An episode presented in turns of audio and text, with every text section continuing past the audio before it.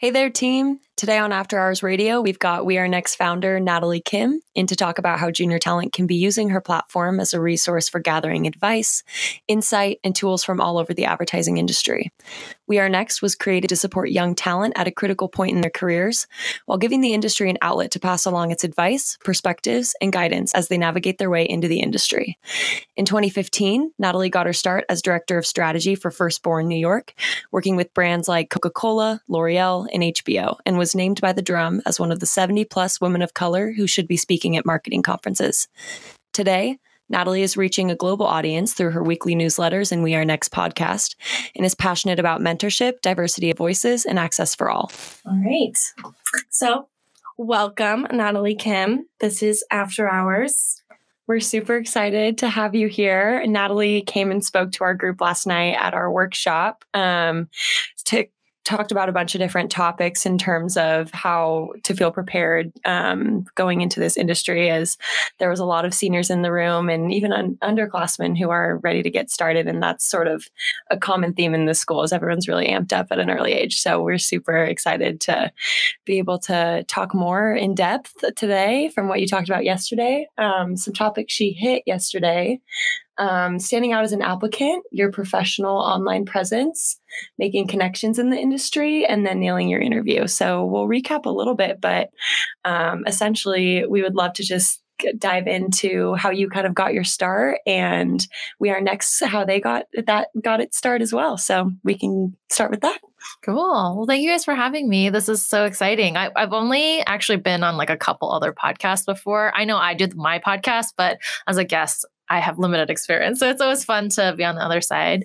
Um, and you guys have a really nice setup. No one can see, but the setup in here is like really legit. So I'm really impressed. Thank no, um, so, to your first question, how I got my start. So, I went to UCLA and I was a mass communication studies major. Um, UCLA doesn't have sort of a dedicated advertising and marketing program for the undergraduate level. So, mass com was sort of the closest thing I could do, but it was a lot more sort of media theory. Um, it you know span journalism as well so it wasn't as specific as i probably would have liked but it did give me a good you took all the like the ologies like anthropology sociology psychology you know linguistics that kind of thing and so it gave you really a nice kind of background on like how to think and process information and look at the world, which I've always been grateful for.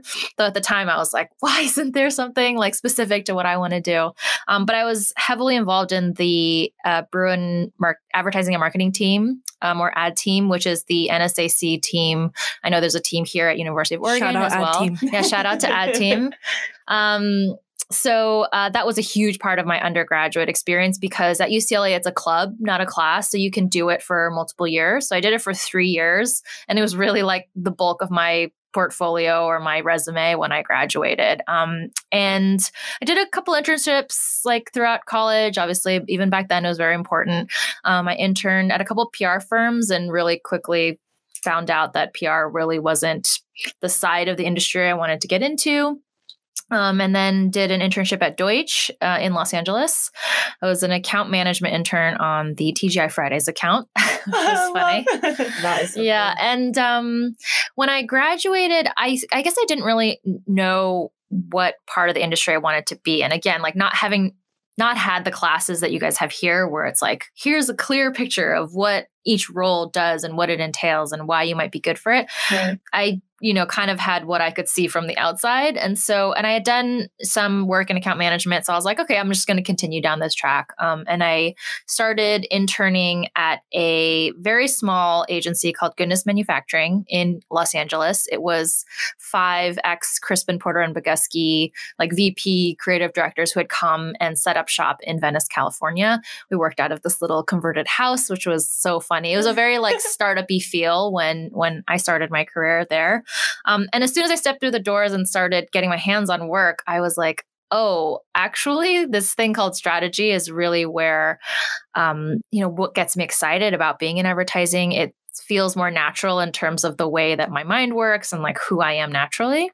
Were people telling you that like, hey, you should try this out instead? Like you're thriving here. Um, it was more it was less directed than that. It was more because it was such a small shop and because um, meaning that everyone had their hands in kind of everything. It wasn't Okay. as kind of like siloed where it's like, okay, you're only doing this kind of work because there were so little people. It's like inevitably I started doing a little bit more what would be considered strategy work and then really gravitated to what I was doing there versus feeling like a little bit uncomfortable with some of the work that I was doing on the account management side. I think it was like I could do the work and if I pushed myself, I could be pretty good at being account manager, but it just felt a little bit unnatural to me.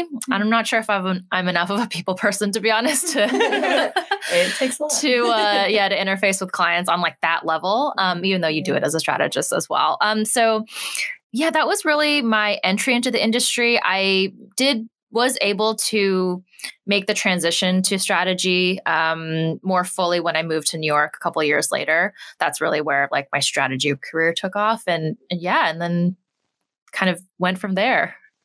That is so exciting. How did you know you wanted to take the jump to New York?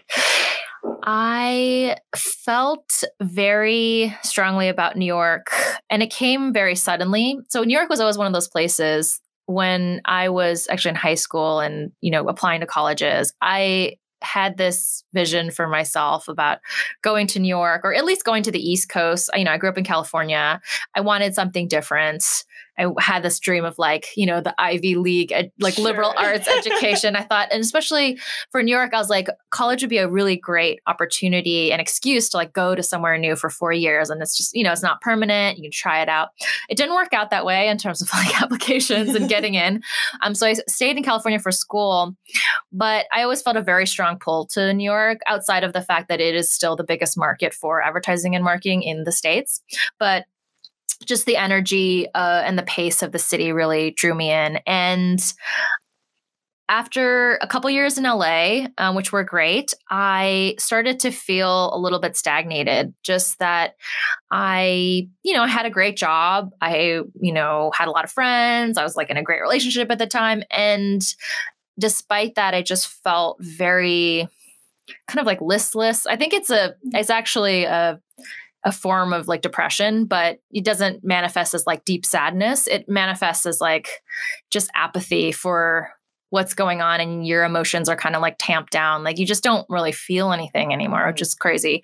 Mhm. Um, and so I felt like both from a career career perspective and a sort of life perspective and personal perspective that I just wasn't growing in the way that I wanted to. And so I always tell people like you can't plan for these big moves all the t- you know a lot of the times you just kind of wake up one day and you're like okay I think this is something that I, I feel very strongly that I have to do.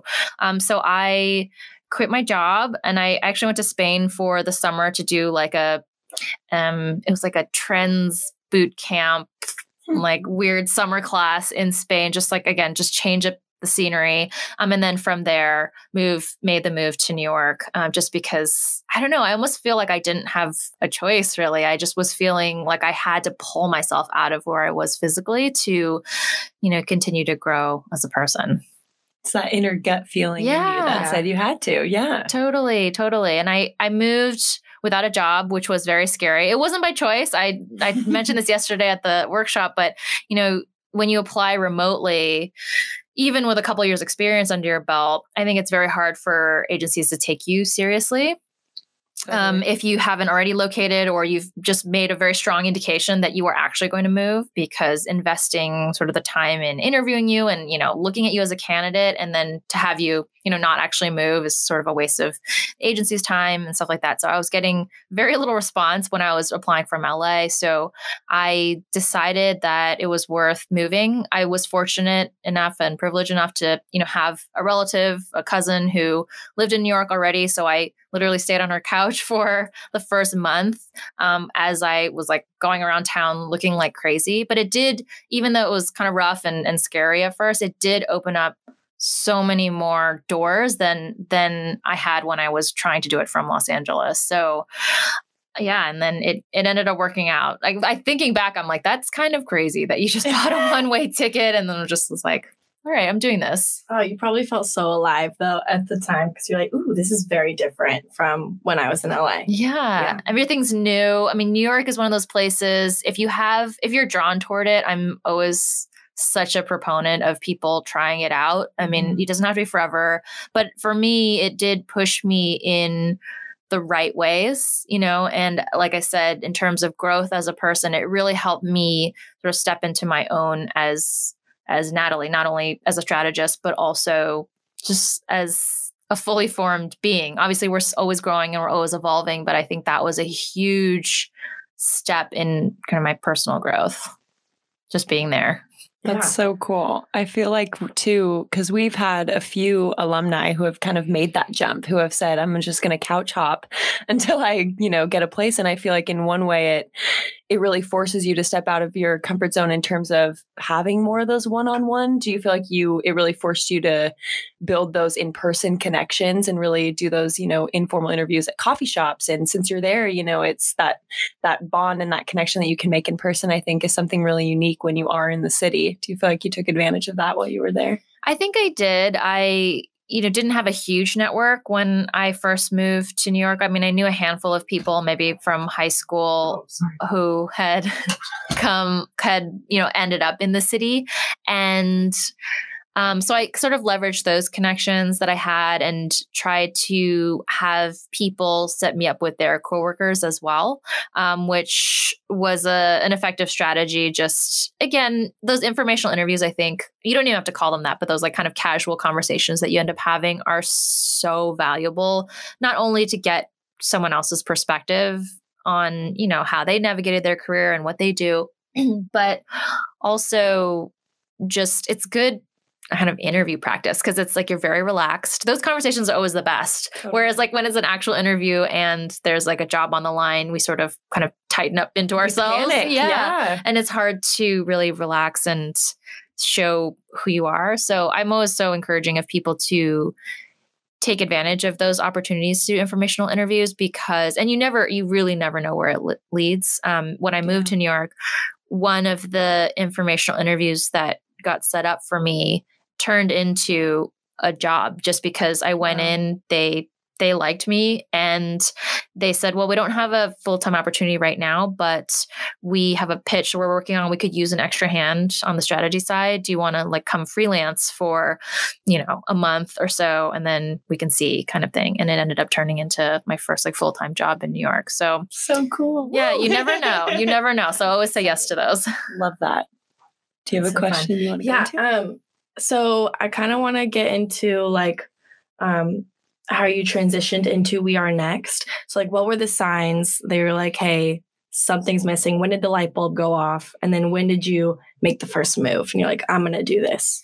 Yeah, it's a funny story because I think my path to We're Next started way before I even realized I was on that path. Oh, I love that. So when I was working in the industry, and I talk about this pretty openly in my talks when I talk with students, I I loved what I did. I was challenged. I was interested. I, you know, had so many amazing relationships, bosses like around me with my coworkers. Despite all that, I would question every once in a while, especially when things were like really stressful, whether advertising was meaningful enough as a career path for me to like continue on. You know, even if you're interested, you love it, you think it's really cool and exciting, like that's all great. But when things are really frustrating and they get frustrating when you work in advertising, it's inevitable. I feel like you have to have a a deeper reason why you work in advertising and everyone will have a different reason and your reason might change. But I feel like I didn't have a good enough reason along the way. And so I was kind of periodically and continually questioning whether or not I should be exploring other career paths. And not that I wanted to, you know, join a nonprofit or like go save the world or anything like that. It was just this feeling like, is what I'm putting my time and energy to worth my time and energy, you know? Mm-hmm. So I think it's an important question for anyone to ask Totally. it the only time in my career where those questions stopped finally stopped was when i started growing younger strategists on my team so when i started being in charge of bringing on interns and kind of managing their growth when i um, you know turning them into junior strategists and you know helping them along that path and i started to think more about people's experience within the agency itself. So, yes, you come to work and you work hard and you work with other people, but how are you making those hours not just great for the work and the, our clients, but for you as a person? Like how you spend so much time at work, like we should be making this a really fulfilling and rich experience for everyone. When I started thinking about that and making that more a priority alongside all the work that you do, you know, for clients and stuff, I finally, those questions finally quieted because I felt like I had found that deeper meaning that I didn't even know I was looking for right along the way. Um, in my role as director of strategy, I started doing a lot of guest lecturing. So I started getting invited to schools, and University of Oregon was one of the first that I came to. Woo. we thought she went to UO. Yeah, yeah that's a very it's a very common misconception because I've been coming here since 2015 now, which is crazy. Um, so I started getting invited to come to classes and, and talk about strategy, but also advertising, and just that one-on-one interaction with students. You know, through the Q and A's, people coming up afterwards. Not only did I just love it in terms terms of how it made me feel. But I started to notice that students were so um, anxious and sort of confused and full of self doubt and fear about going into advertising and marketing. Uh, you know, various levels. Obviously, some people feel it more than others, but it's pretty consistent across the board when you talk with students, no matter what school they go to, what kind of program they're in. Um, everyone, even the people who go to portfolio programs. I mean, I talk with a lot of them even today. And it's that same feeling of I don't know what's coming. I can't see a clear career path for myself because this industry changes so much. Um, and everyone gets in a different way. Every agency does things a little bit differently. So it makes it really tough to understand what your path is going to be. So I I started to perceive this and I was like, okay, this is a thing. I looked at the industry and I was like, what is being provided right now to help students and young talent during this like really critical time in their career where they're just starting out and breaking in? And it was limited at the time to sort of one-on-one internship uh, sorry one-on-one mentorship programs and uh, internship pipeline programs. So you know bringing in interns for the summer and hopefully transitioning that to a full-time role. Um, and those are awesome and so necessary for our industry but inherently they don't scale to benefit everyone who needs it no matter where you are in the country or mm-hmm. what you qualify for or what you can afford, quite frankly. So I wanted to make a resource that was accessible and open to all students and all young talent, no matter where they were in the country or again what they qualify for, what they could or could not afford. And that's really where the seed of We're Next, the idea for We're Next came from. Mm-hmm. And it wasn't didn't have anything to do with me not being satisfied with working in advertising. Um, I think that's a common misconception when people see that I've left to do We're Next, they think, okay, well, she wasn't getting something from the agency world. And so she started to want to do her own thing. It honestly wasn't even something I was thinking about actively as We Are Next while I was working in the agency world. I moved from New York to Los Angeles in 2016. And, you know, had to leave the agency that I was at. Had to leave Firstborn just because they only have a New York office. And so I was in this period of my own career where there was a break. You know, I hadn't, I wasn't looking for a new job yet. And I started publishing the newsletter almost as just something to do because I had more time. And I felt like these questions that I get in like the like the question and answer sessions when I go to schools that I should be sharing that information out instead of just keeping it to you know this classroom or that classroom at a specific school. And that's where the weekly email started and it just took off from there because i think there was this unmet need for so long um, that you know this information and content people were looking for students all over the country were looking for. And so i felt very quickly once it took off that okay this is something that needs to exist and that doesn't exist right now. And so i decided to commit full time to it. And it almost was like not forced upon me because I, I, love what I do, but it was just a very clear signal from students and young talent that, like, hey, like we need this stuff and no one is doing it right now. And so the jump was kind of like, I guess why not me? if not no one, yeah, right? right? And and what's great is that building We're Next has been building more of a platform for other people to share their advice. It's not meant to be like this is the Natalie show and I'm just like giving you all of my advice. This is but it. we love the Natalie show.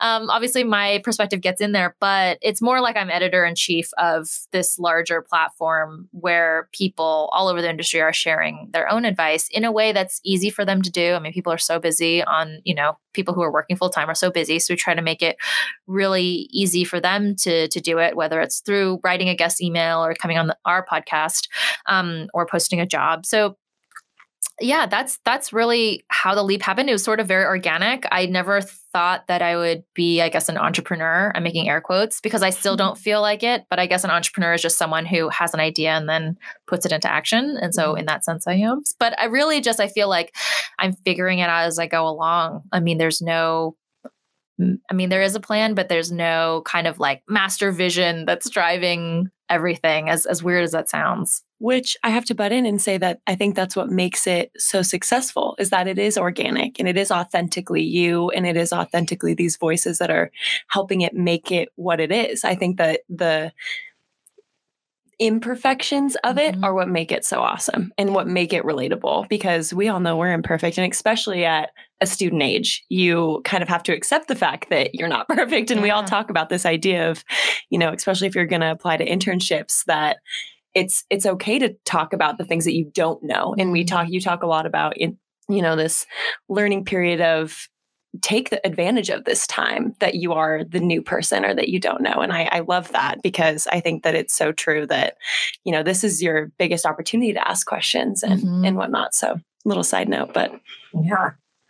Um, how many hours a week do you spend working on we are next we have to ask Um, it's a pretty full time job, I will say. Though I think as someone, as a I guess a solopreneur, so We're Next is all pretty much all me. Shout out to Jesse Summers though, who is a duck of a duck alum. Ooh, go ducks who helps me on social. He helps source some of the content that We're Next shares on Twitter specifically. He's great at finding articles and stuff that other people have written that are helpful. So anytime you see us share articles by other um, publications or blogs, um, it's usually Jesse who's gone on to find that. So, anyways, I had to just shout him out because he does help me. But mostly, for the most part, it's just me, and so it does take um, pretty much all of my time. but I will say, I I have found it to be not as difficult to maintain, I guess, a work life balance being my own boss. I guess I think some people you go one of two ways, I guess. It's like you start your own thing and because it's your baby and you're so passionate about it, you work like so many hours all the time on it and you just can't turn it off. I feel like I've gotten pretty good at putting boundaries on my day. So it's kind of still like a normal work day. Um, and because I work for myself, I feel empowered to make it fit with my lifestyle. Like I, we, my husband and I wake up really early, so we start working early. But I personally, you know, our dog eats at like 5 p.m. and that, and then we take her for a walk, and that's sort of like the end of my working day, right? Mm-hmm. And I might, I'll still think about We're Next, obviously, in the background, but in terms of like actively producing our content and stuff. That being said, you know, like I, I still work on Sundays because a lot of our content launches the beginning of the week, so I have to make sure that it, you know, is ready, kind of thing. So, but I would say it's a pretty normal but full time like work week. Um, yeah, it you know there's it's sort of a balance between the producing the actual content we put out every week right so there's like that production cycle that goes on Totally. the email the podcast refreshing the job board that kind of thing but then there's that longer term what are we building next who are we working with from a partner agency you know other collaborator perspective and all these other things that are more like on the how do we keep We're Next going and sustainable and free for everyone side that that has been taking up more of my time these days. Um, it's the part that's trickier for me, but you know, it is sort of so necessary to kind of keep things going. But yeah, it's it is a full time job. yeah Yeah. That's awesome. we appreciate you for it Um, so we wanted to ask, like, how do others? Sorry, how do other um, advertising schools compare to when you go out and talk? Like, are they receiving it? How are they receiving it? How are we all different as students?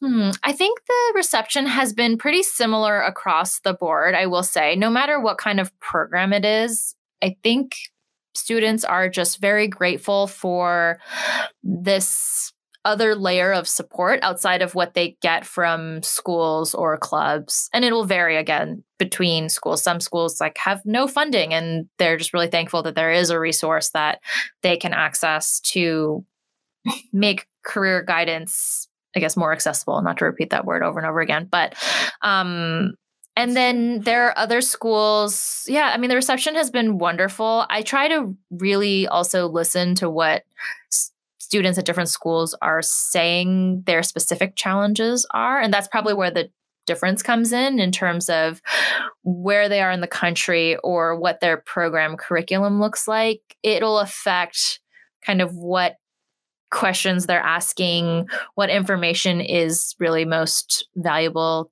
to them. Like for example um, going out to a school that does you know agency visits to diff- at different cities. Like some schools have crazy programs. I know UO does a little bit of that but some schools they'll go to like multiple cities and they take students to Cannes and like all this stuff. They just like have those resources right? And Right.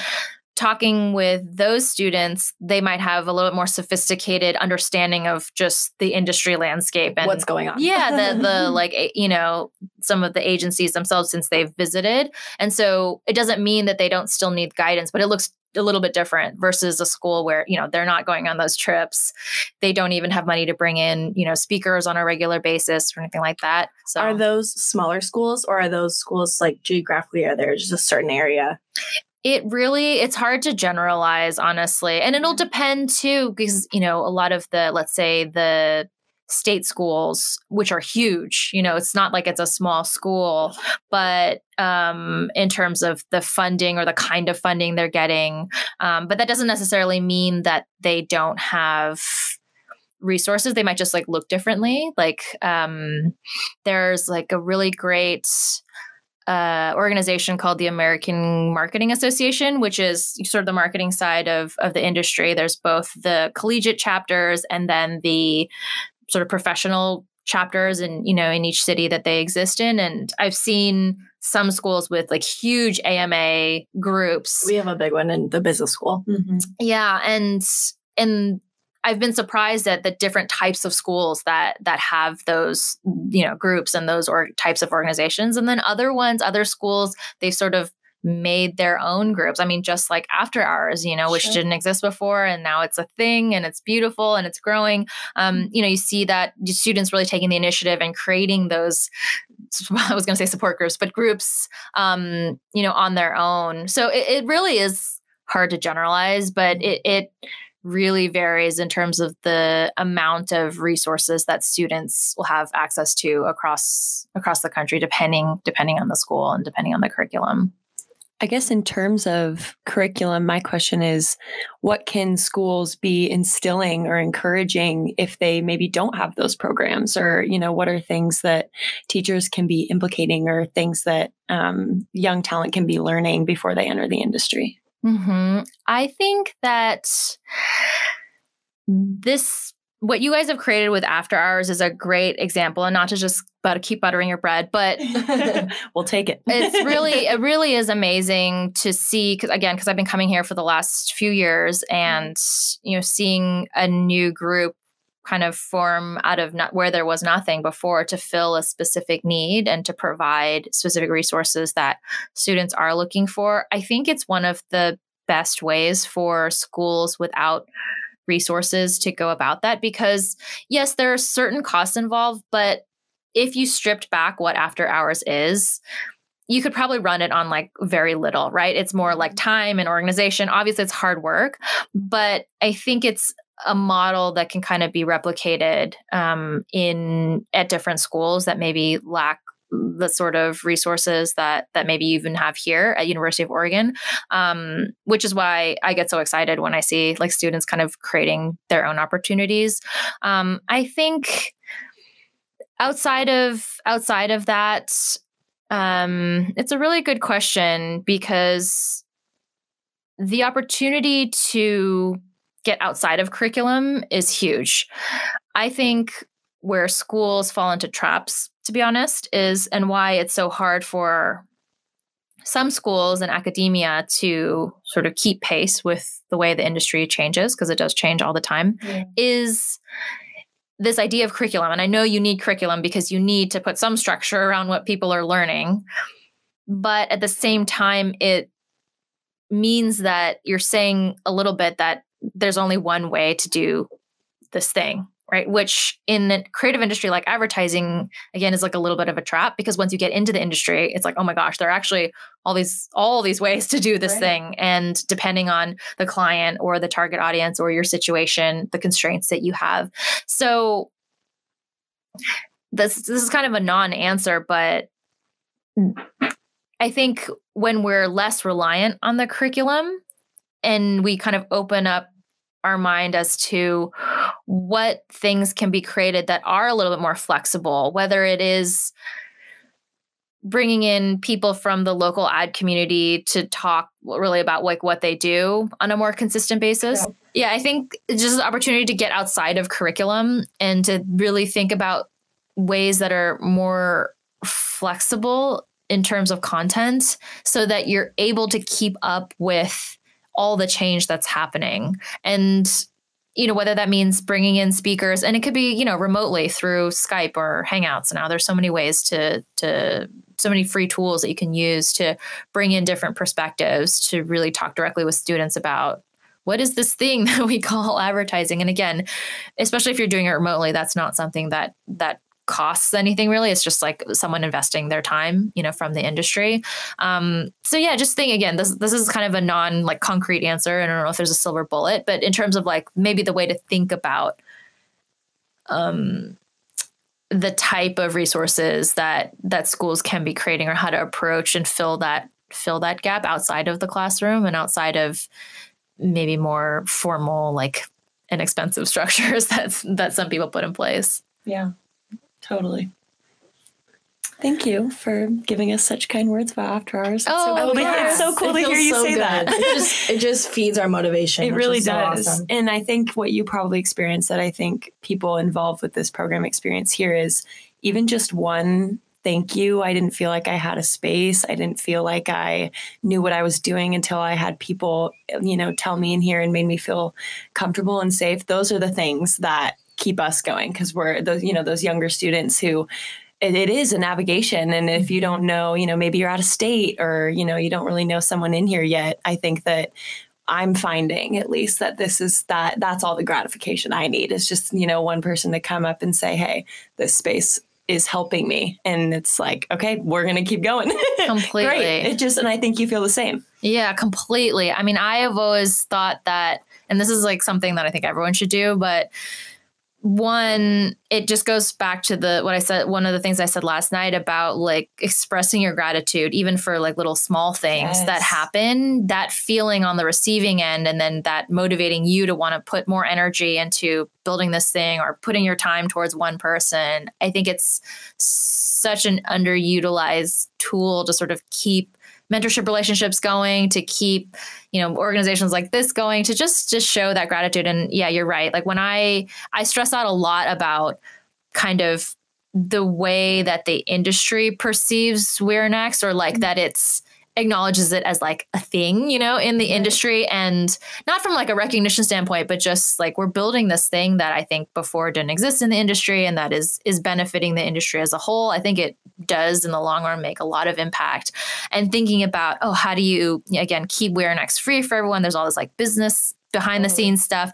But then like when I get messages and I get them frequently, whether it's on LinkedIn or email from users who you know say like i found and landed an internship from the job board. I mean it's such a like a direct you can see the direct impact even just with one person. And i've always thought i should just like print out all of them messages and like keep them in a little jar. And then whenever i'm feeling like really like down or not motivated or just discouraged i can just like pull one out because that's fabulous. That's really like the reminder that we need. Cause yeah, that is yeah. why, you know, why you do it because because it's helping people. And I think things like this and like after hours who that um, yes, it's a benefit to you in a certain extent, but it's really for the benefit of other people. I think it's so much easier to sort of maintain motivation for those things, which is what you need when you're building something from the ground up.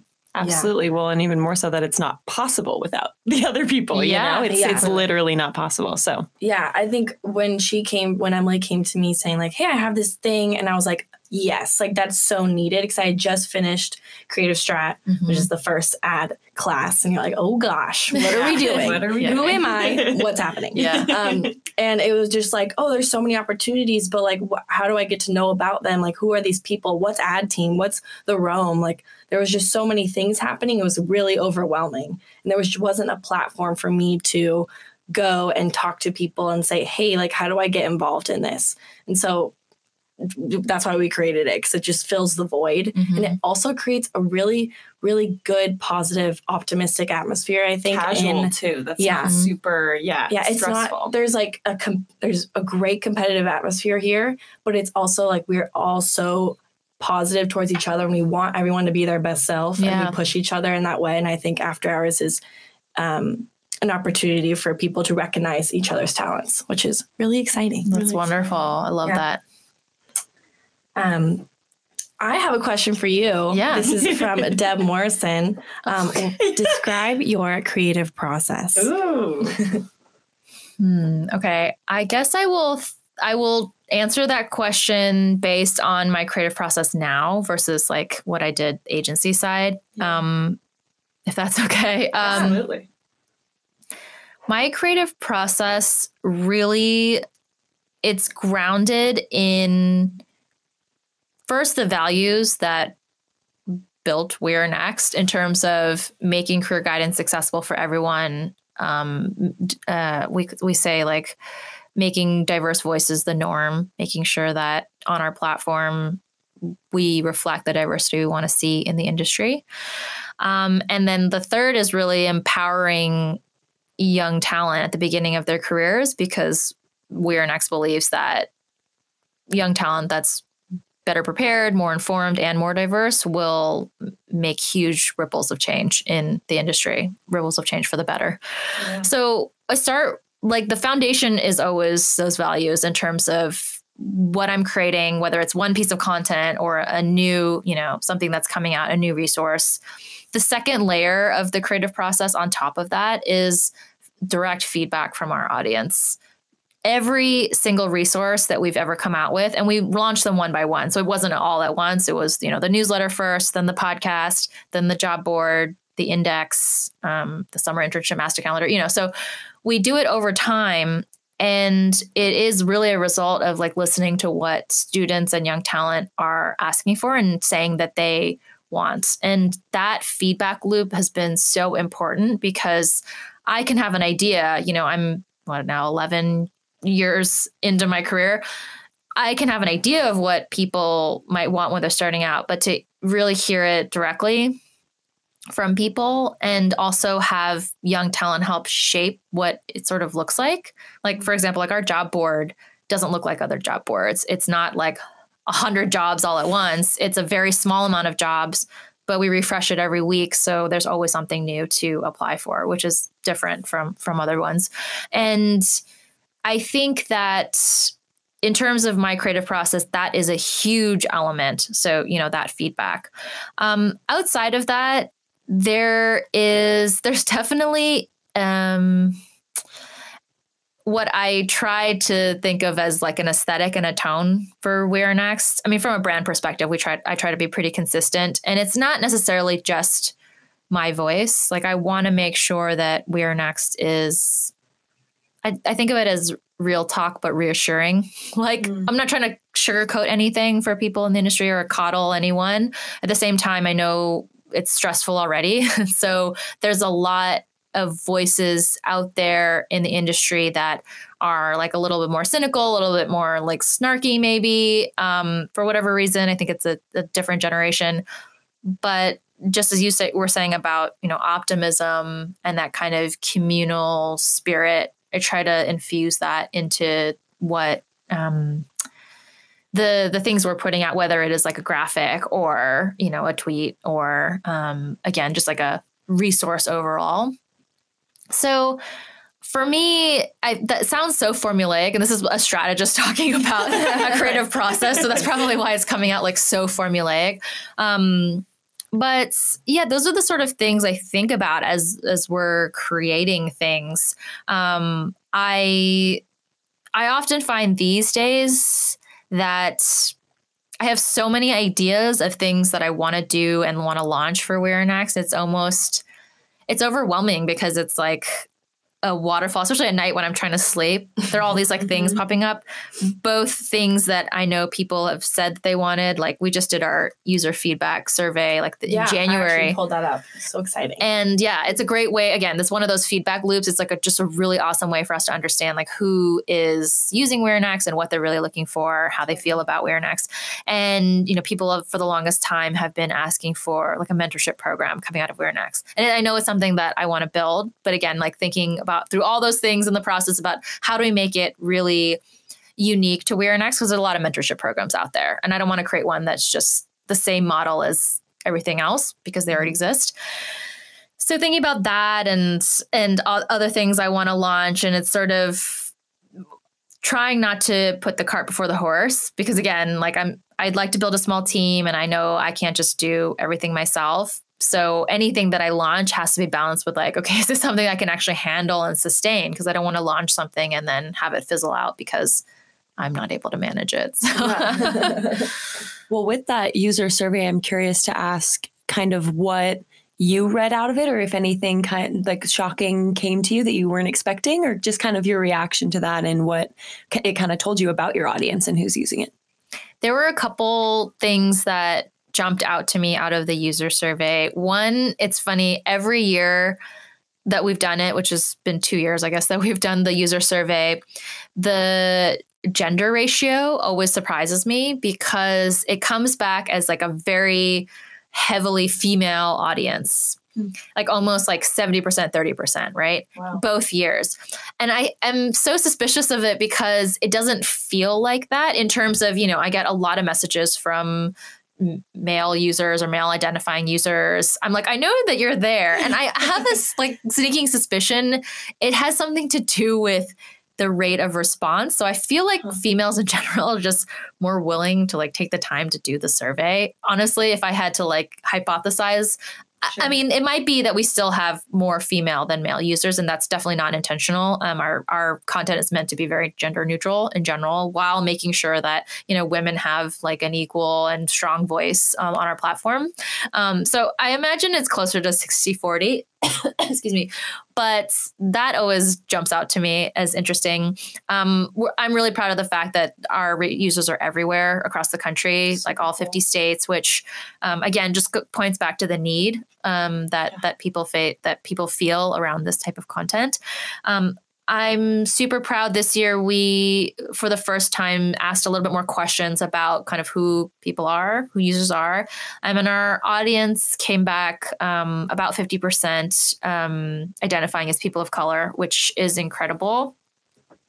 Very strong uh, Hispanic, Latinx, Asian, you know, African American, you know, they all have a piece of the pie in terms of our usership. And that means a lot to me because again i think from a diversity inclusion inspect, uh, perspective one it being open and free to everyone automatically you know makes our content you know for everyone levels which the levels field. the playing field totally. exactly no matter again no matter who you are what your background is and then that second aspect of making sure that people in our audience can see themselves in our content which is why i'm we're very deliberate I say we, it's me. I always say we and then have to qualify it.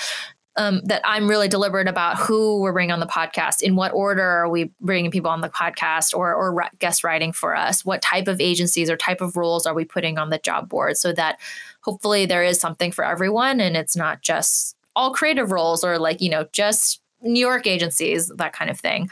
Um, so that I am very proud of. We also had uh, 11% of our audience or responders um, identify as LGBTQ plus, which is also really amazing. We've done a couple special content series around um, that community, the queer ad community as well, which um, I'm really proud of.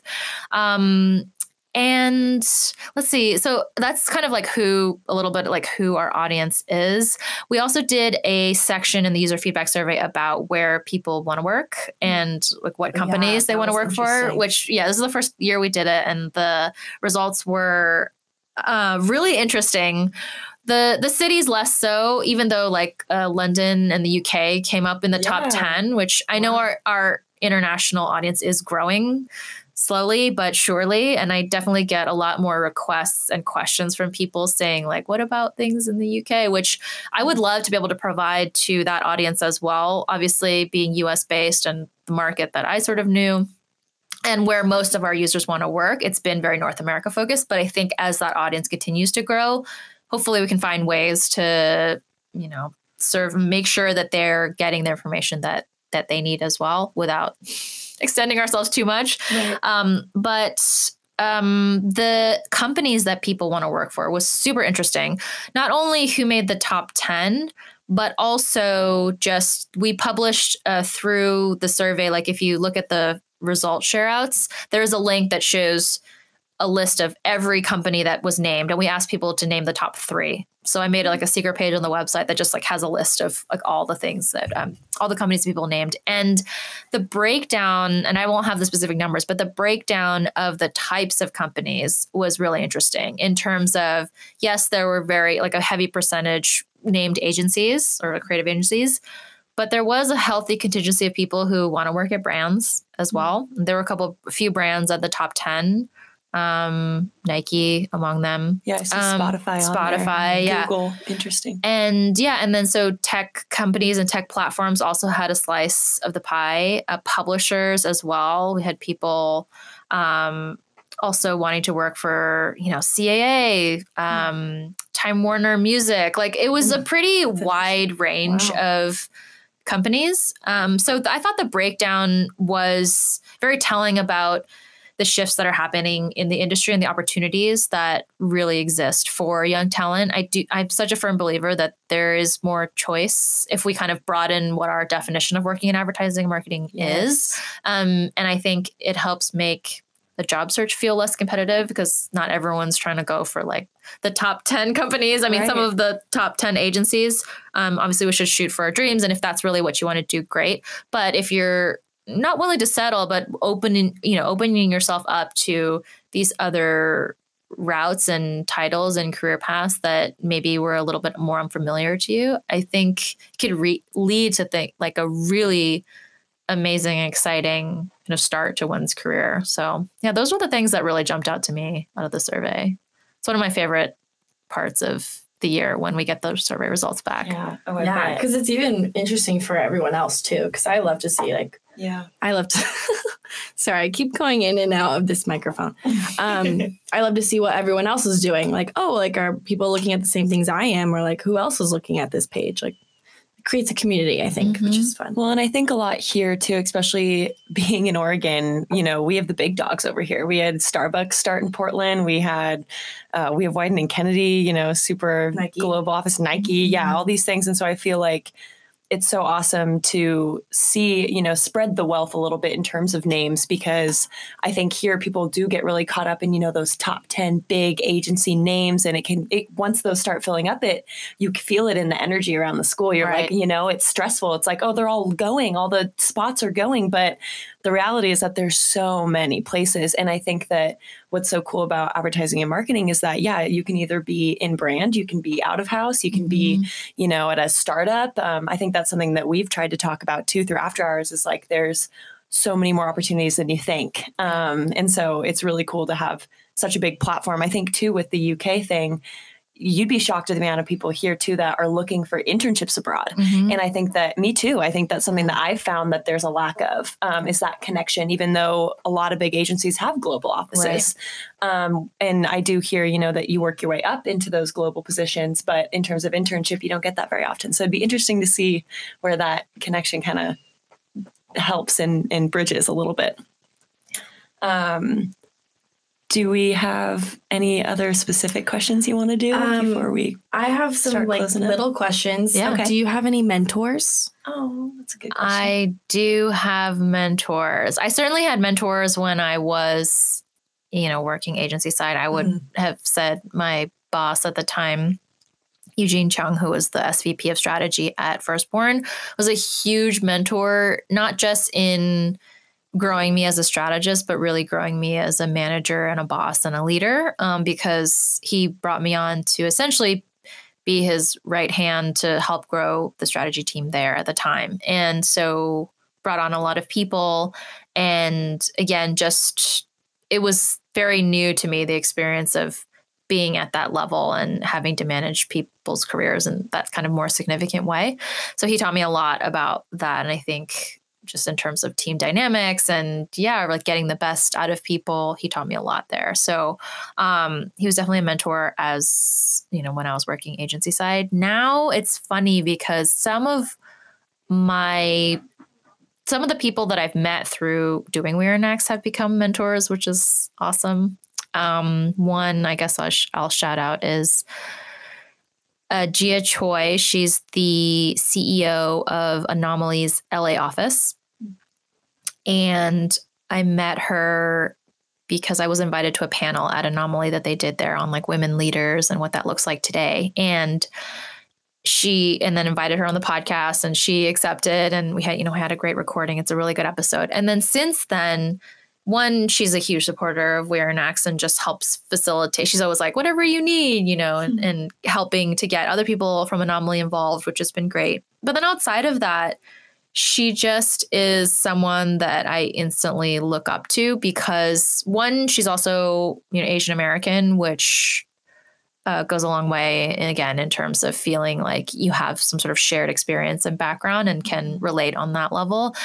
But also, she's, you know, this fe- like badass female leader who is just so down to earth and like real about things when you talk with her. Um, she's kind of like the least CEO y CEO. And I feel like she would tell you too. She'd be like, I, I don't feel like a CEO, you know, I'm just kind of doing this job that I really enjoy and helping grow this office. And um and then from like a personal perspective too she you know she's she'll she'll throw in like the life advice as well as someone who you know has been there and has has that experience. And so that's been really wonderful to turn you know people I've just met through the podcast or through running We're Next into more kind of long-term relationships and and mentors so I always joke that my network is so much better now than it is than it was when I was working maybe that's kind of unfortunate for me because I didn't leverage it when I was actually in the industry. But but it's been yeah, it's been a great way to to meet people who you know continue ha- to have an influence on my life. That's awesome. That's awesome. We really push mentorship here. So what maybe is your to someone who says oh I, I, don't know if i can be a mentor or you know the kind of that weird relationship or i'm too young to be a mentor what advice do you have to students here of the importance of mentorship and what that can do to an environment yeah. So I firmly believe that anyone can be a mentor. And I can give a couple examples. One, if you are junior talent, let's say you're like a year, you're you're you've been working full time, you're maybe a year or two in, and oftentimes your first taste of mentorship will be when an intern gets brought on, right, on your team. And so suddenly there's someone younger than you, but you still feel like, well, I'm still just starting out, like what do I know? But even that base understanding of how an agency functions, kind of the day-to-day workings that an intern, you know, has to learn along the way, even sharing that and kind kind of just being a resource for the intern. Um, we, at Firstborn, we used to set up interns with junior talent. So they'd have you, you know, a boss, like I would manage their work and oversee, you know, on projects and stuff.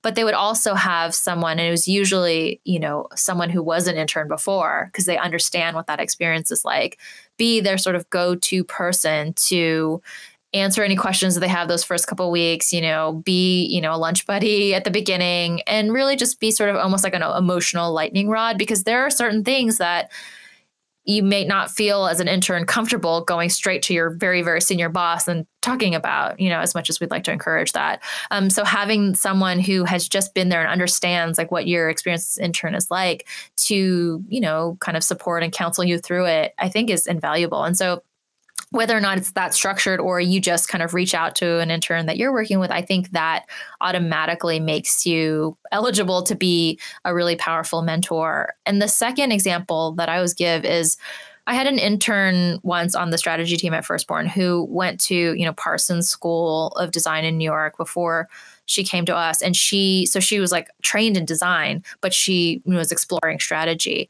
and she ran a workshop and schooled our whole team on how to make our decks more compelling and like visually communicative. So how do we take our insights and the points that we're trying to like really land in our pitch decks or our, you know, internal presentations and translate it in a visual way. And as an intern? As an intern. Awesome. And obviously like that. she we gave her a platform to do so because we used to do like everyone run a workshop type thing. Sure. But still she could have done that on her own too, just because, you know, she saw, I mean, not that she was like, oh, your decks are ugly, but like like, you know, she had a skill that we didn't have because she had a differentiated background. It's also a really great example of why if you have a different background that your unique perspective even if you don't have as much experience in whatever the team is doing like that differentiated perspective and skill set was so valuable and yeah and she was an intern and so there's always something I think we can bring and pass on to others, even if it's just our unique perspective. Like, did you grow up a certain way that's different from other people? And is that somehow helpful to the project or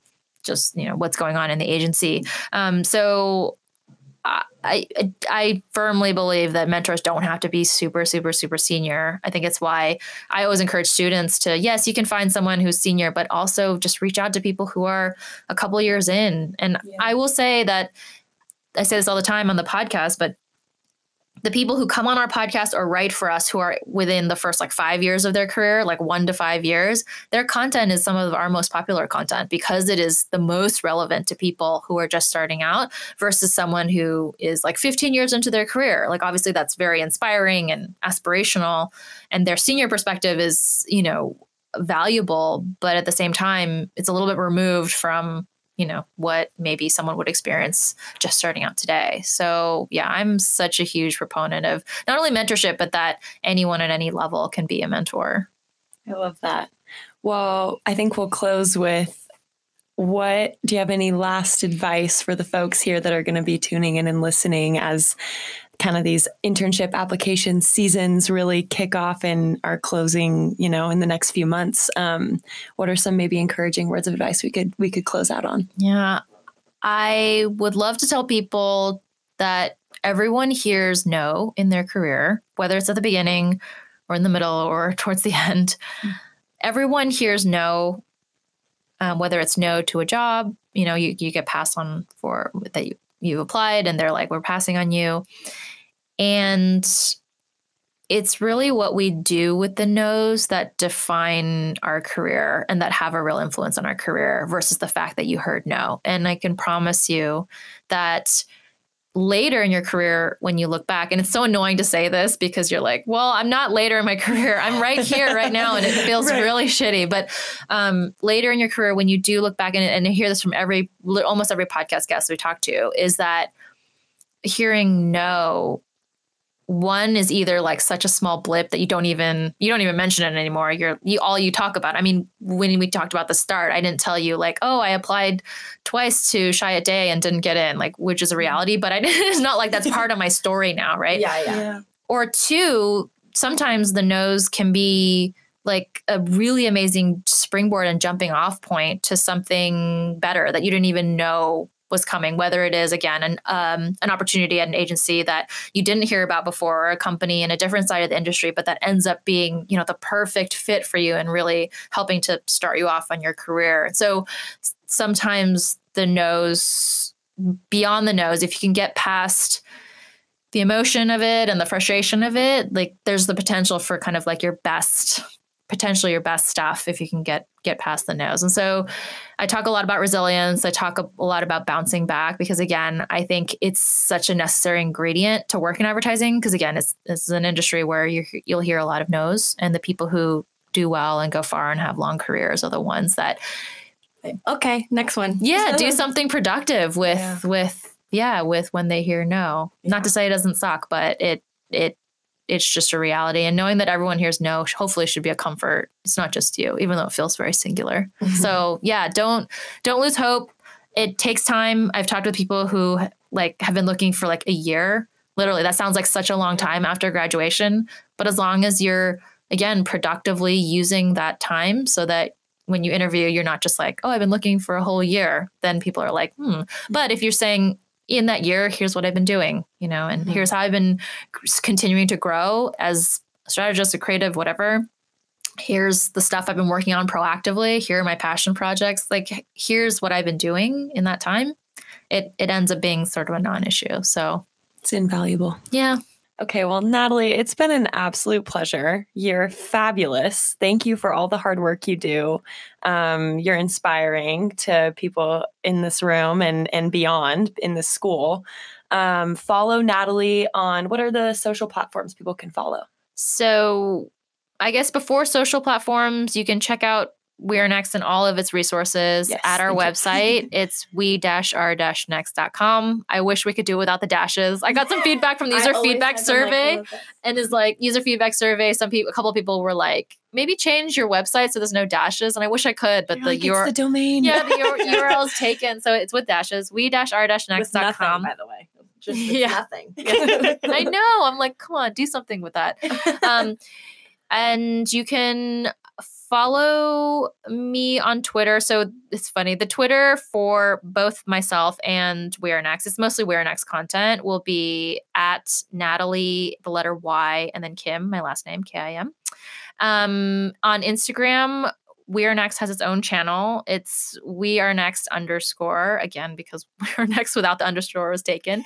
um, and then on LinkedIn as well. If anyone wants to connect with me there, especially if you're a student, I'm always down to connect. I do, have been doing much less kind of like one-on-one questions and answering. I just want to like put that out there just because I feel really bad when people reach out to me with a specific question and I either can't respond or I'm like so busy or I forget and stuff like that.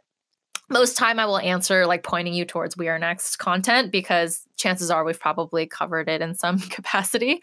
Um, but I'm definitely willing to, you know, just connect and, um, you know, I publish a lot of content on LinkedIn, especially around We Are Next too. So if you just want to give a follow, then that'd be great. Amazing. Yeah, well, thank you. Thank you so much. Um, to everyone who is considering coming to After Hours next week, we have the Rome team in to talk about um, how to tackle a brief and passion project. So that'll be super fun. Um, again, thank you, Natalie. And we'll see you next time. Yeah, and congrats on our first podcast first with our podcast. first member. I'm so honored. I'm so honored. So Thank you guys so much for having me. This is wonderful, and what, again, what you've built is incredible. So you should be very proud. Thanks Thank so you. much. Thank you. Ah, God. Okay. All right. Well, um, toodle everyone. Thank you for listening. Thanks for listening. Bye.